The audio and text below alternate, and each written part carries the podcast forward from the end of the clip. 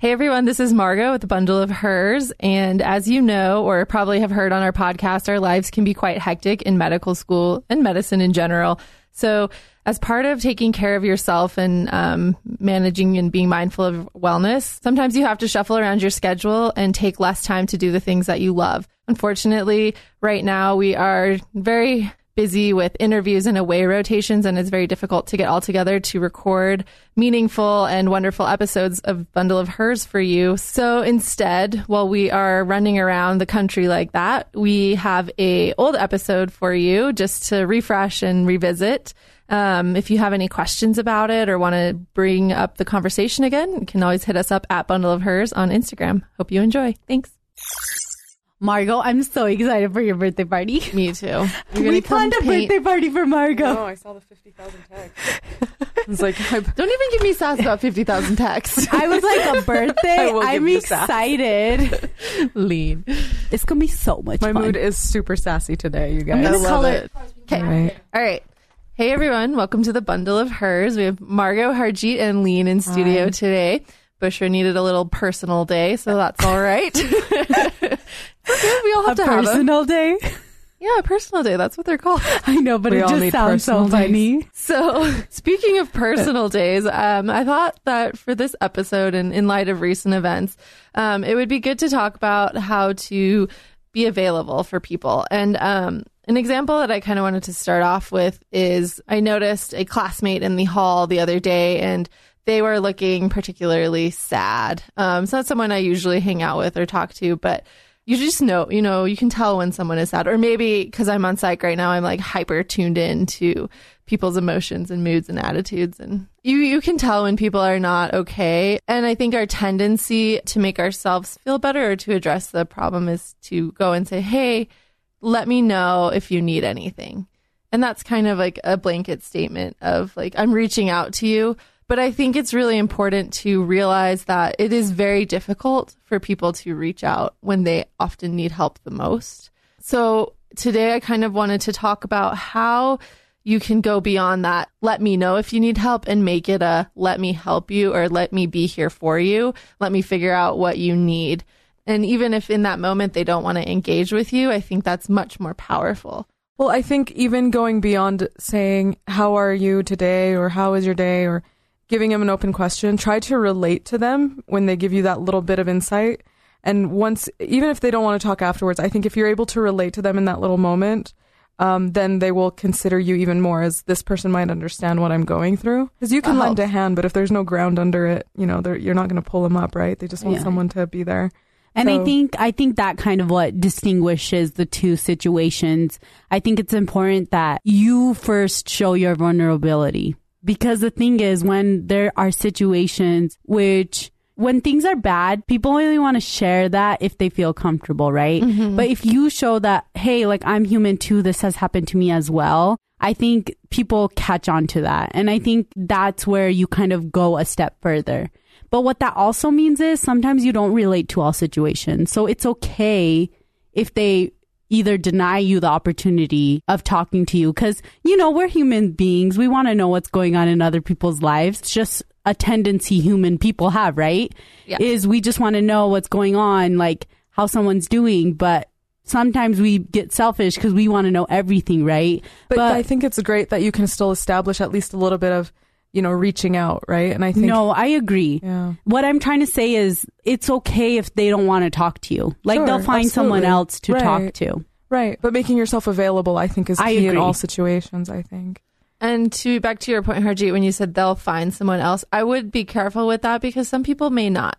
Some people who are struggling with thoughts or, of sadness or, or uh, really tough times, even if you have that interaction and, and they don't offer to take you up on what you're offering in that moment, I do think it is worth it to come back to them and say, "Hey, do you want to talk again? I notice that you're still maybe a little off, Right. and and I I want to make sure you're okay. I want to talk to you today if that's something you want." Again, they can they can continue denying you, and I think it all has to come back to balance with your own life. You Yeah. can't like go seeking out and making sure that everyone is okay that you see that you think is not okay. But I think, especially me, um, I've noticed that like you get a gut feeling when Yeah. somebody is not okay, even if they're not your friend and you don't know them very well. Something It's- irks you a little bit. Exactly. Yeah. Yeah. And I think there's something to be said for that feeling and to not ignore it, but come back to it because we're ultimately a community.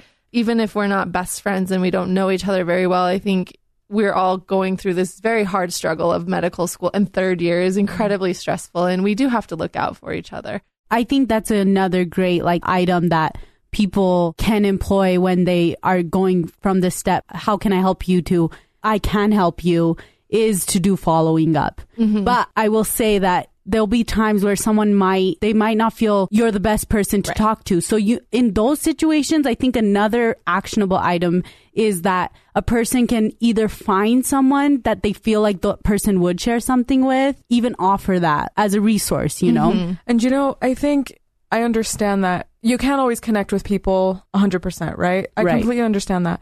But one thing that I've come to understand or learn is you shouldn't ignore those irks either, right? No, you should not no. ignore them at all. And I think, okay, let's say like Harji, you're feeling really down. There's, some- I just get that vibe from you, right? Yeah. um, just asking you, you know, how was your day? How are you doing? And you might not want to talk to me, but I think acknowledging that, I think that's key. If say we were on a team, right, and you felt this way, but I, I just kept ignoring it. It's awkward, right? You don't want to address that situation. Yeah. that just ruins a dynamic, and No, that also c- ruins co- collegiality and trust. I think as well, and I think.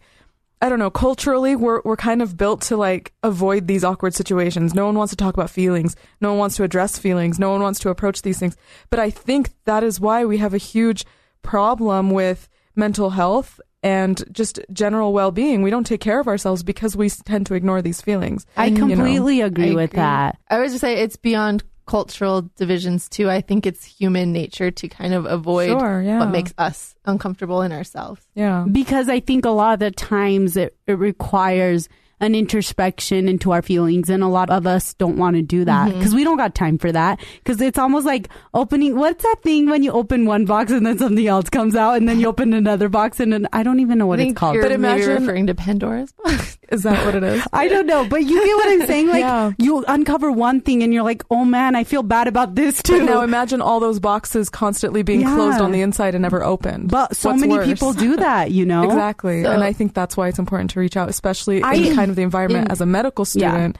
On a medical environment, we're under high stress constantly. No, I co- I you know? completely agree with that. So- What I meant to say, maybe I didn't make it clear. I'm saying it's our job to reach out. It's our job Yes, to make sure we talk to people. But it's, I think, a selfish thing to think that people are required to tell us things. That's what I'm saying. That's yeah. Oh yeah, I it's just didn't- making sure that you are get the there, you're opportunity. coming, and it's not just a surface level. Let me know if you need help. Yes. We're all on the same page. On our psych rotation right now, we have a very anorexic patient who came in with a BMI in the single digits. This is another thing of a person who's very visibly ill or in need of help. That can be a very awkward thing to approach or talk to that person about.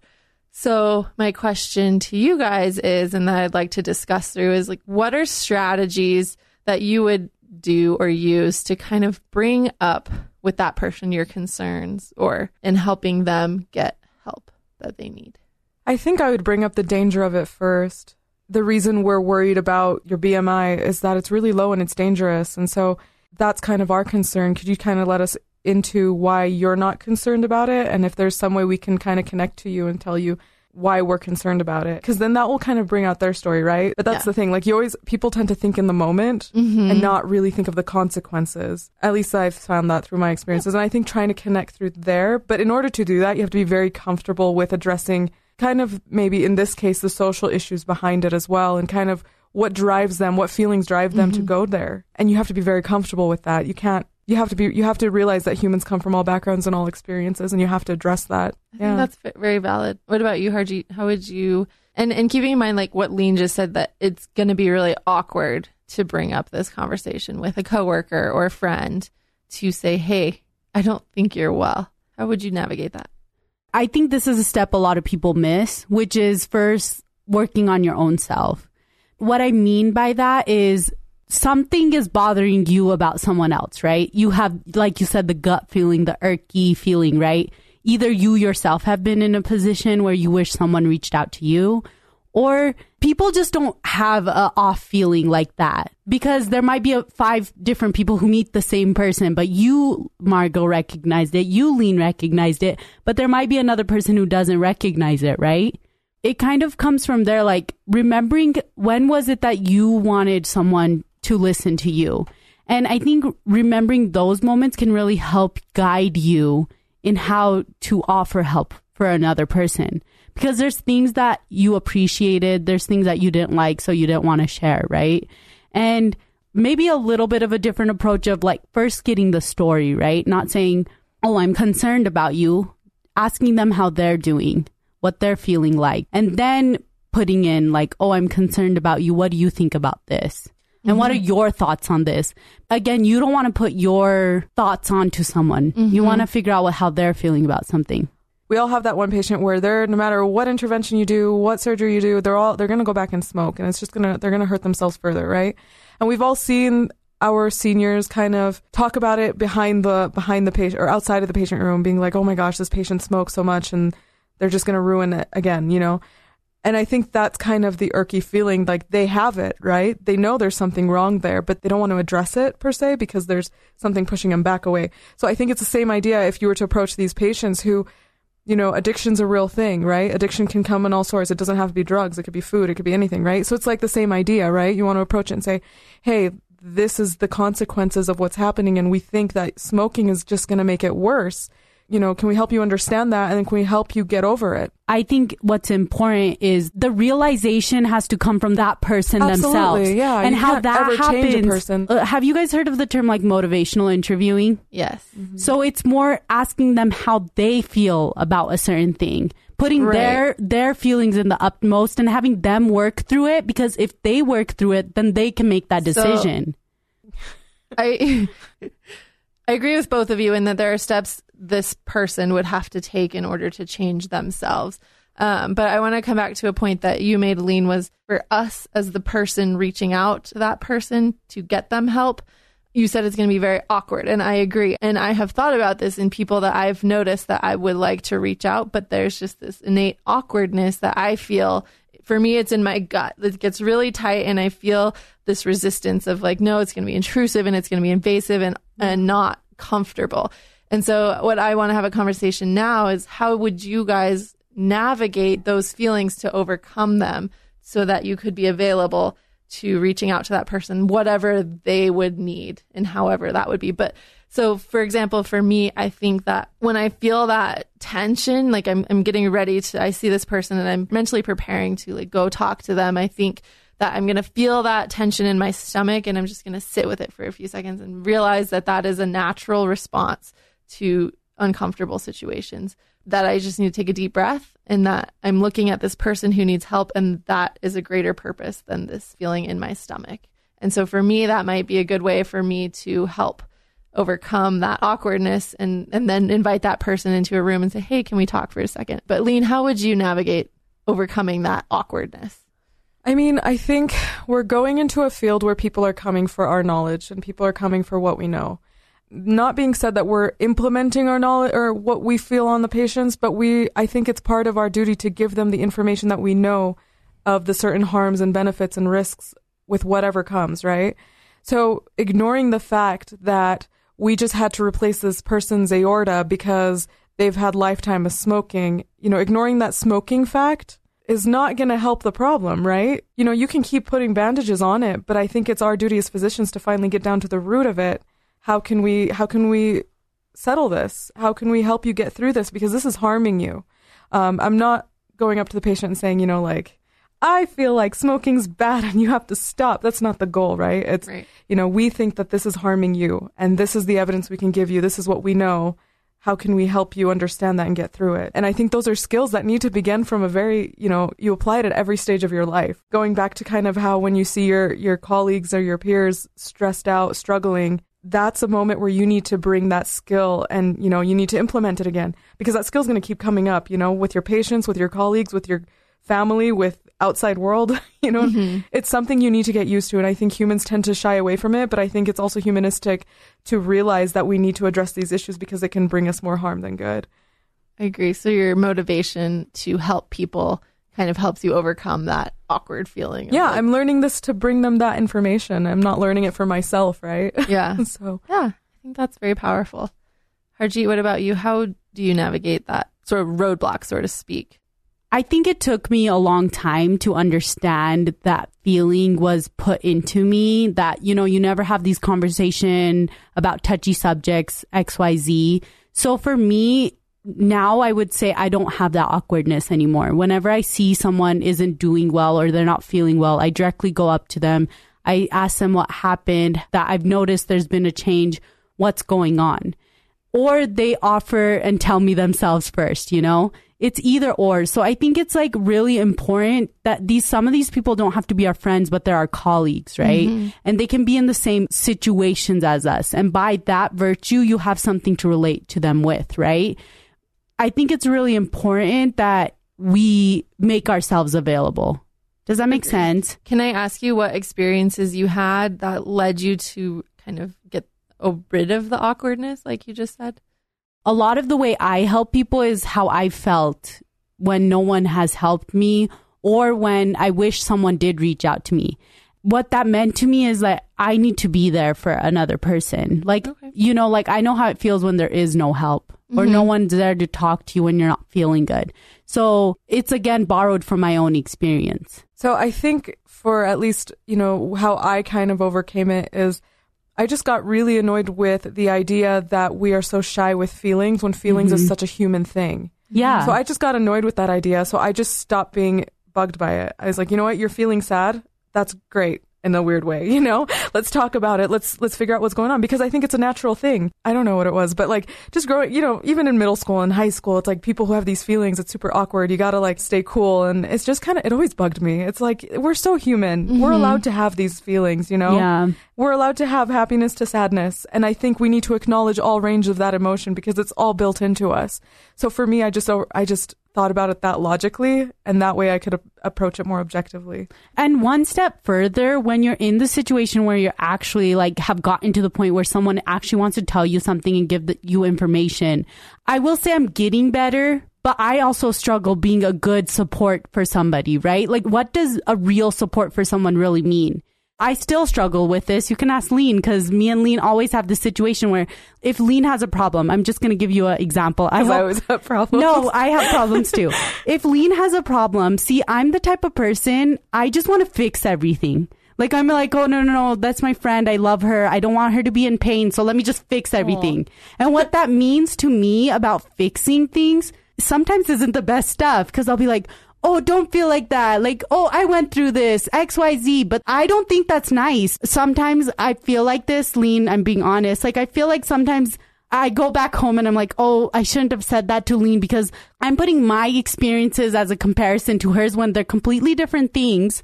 And she is feeling bad, so just let her feel bad. You mm-hmm. know, I'm getting a little bit better at it. I still might suck, but it's making me a better support. But you know what? That brings it back to the point where when you get this feeling that someone is off, sometimes they don't need an answer, but they need a support. You know, that's one big question that we always ask, you know, even in our history taking, when we're taking, you know, we always ask, where's your support system? And we ask that thing for a reason. Like, yeah, it's a checkbox, but there's a purpose behind it. Because even though you're feeling sad and nobody in the world can relate to you, you still have someone around you. You know? Right. And I think that is the key when you cannot connect with the person you're trying to connect with. If you can't connect with them, by all means, you know there's something off and you just can't get to them. Making sure that you're the support that is present Right. is enough sometimes. And right? that's actually the perfect way of how I got overcame this awkwardness. It's because I never want people to feel like the way Right. I felt for mm-hmm. so many years. exactly. Like it's not a good feeling. I think that's so true, Harji, and so helpful for listeners and, and me too, uh, who's struggling with this. I don't think I'm there yet. I still have a lot of awkwardness, and it's very difficult for me to reach out and ask All people. yeah, ask people about these difficult things and topics and feelings. But what I like that you said a lot, Lean, is that what's so wrong about feeling emotions? And I think it's very true that we grew up kind of learning to stifle certain emotions and express others. And in medical school, I think we get a lot of that. We see a lot of that from attendings and just the culture of the older medicine. It is dying and changing a lot now, but there's still a Mm-hmm. Lot of so. this need to suppress emotions. But what I find the most validating from taking that leap through my awkwardness and this resistance to want to like ask somebody if they're okay and to talk to me is that I actually express feelings too. Right. And I release and I start to express my own feelings and then we can have a conversation and there's true authentic emotions being expressed that are okay because they're so innate to the Right. human experience. And so that for me is very validating and helps me get through some of the awkwardness. And it's you're taking that mysterious human experience that is just full of jumble in your head and you're putting it through an outlet with words and you're actually bringing it it's almost like you're not objectifying it but bringing it to substance so that other people can also sh- relate to you, right? Mm-hmm. Yeah. Um, and I think that is where we need to get over the awkwardness because that outlet, honestly, it's also an intervention in medicine, right? I think mm-hmm. it is. So I think it's just making yourself available. Mm-hmm. How can I help you? It's easier when there are those connections, but even then, I think we as future physicians, we're already put in a million awkward situations every single day when we see a new patient we've never talked to and have to get personal with them. I think we are the perfect people to help each other, but sometimes that's lacking. I agree. Thank you guys for having this very honest and emotional conversation with me. I've walked away kind of understanding that when, you make yourself vulnerable and, and feel that awkwardness, sit with it and, and push through it and actually feel those sad feelings and you can better connect with someone that you recognize may need your help. So rather than just saying, let me know if you need help, I think we should all make an effort to now say, how can I help you? Let's talk about this. Let's put our emotions on the table and let's be humans. That was very well said. Thank you. Thank you for listening to the Bundle of Hers. Make sure you check us out at Bundle of Hers on Instagram and Facebook and Twitter. Leave us a message if you have any ideas of how you navigate breaking through that barrier of feeling awkward or just anything in general. Say hi if you want. And support each other. Yes. okay. I got really hot. It is really hot in here. Well, I can smell myself from this You oh, really last OR. I'm like PTSD.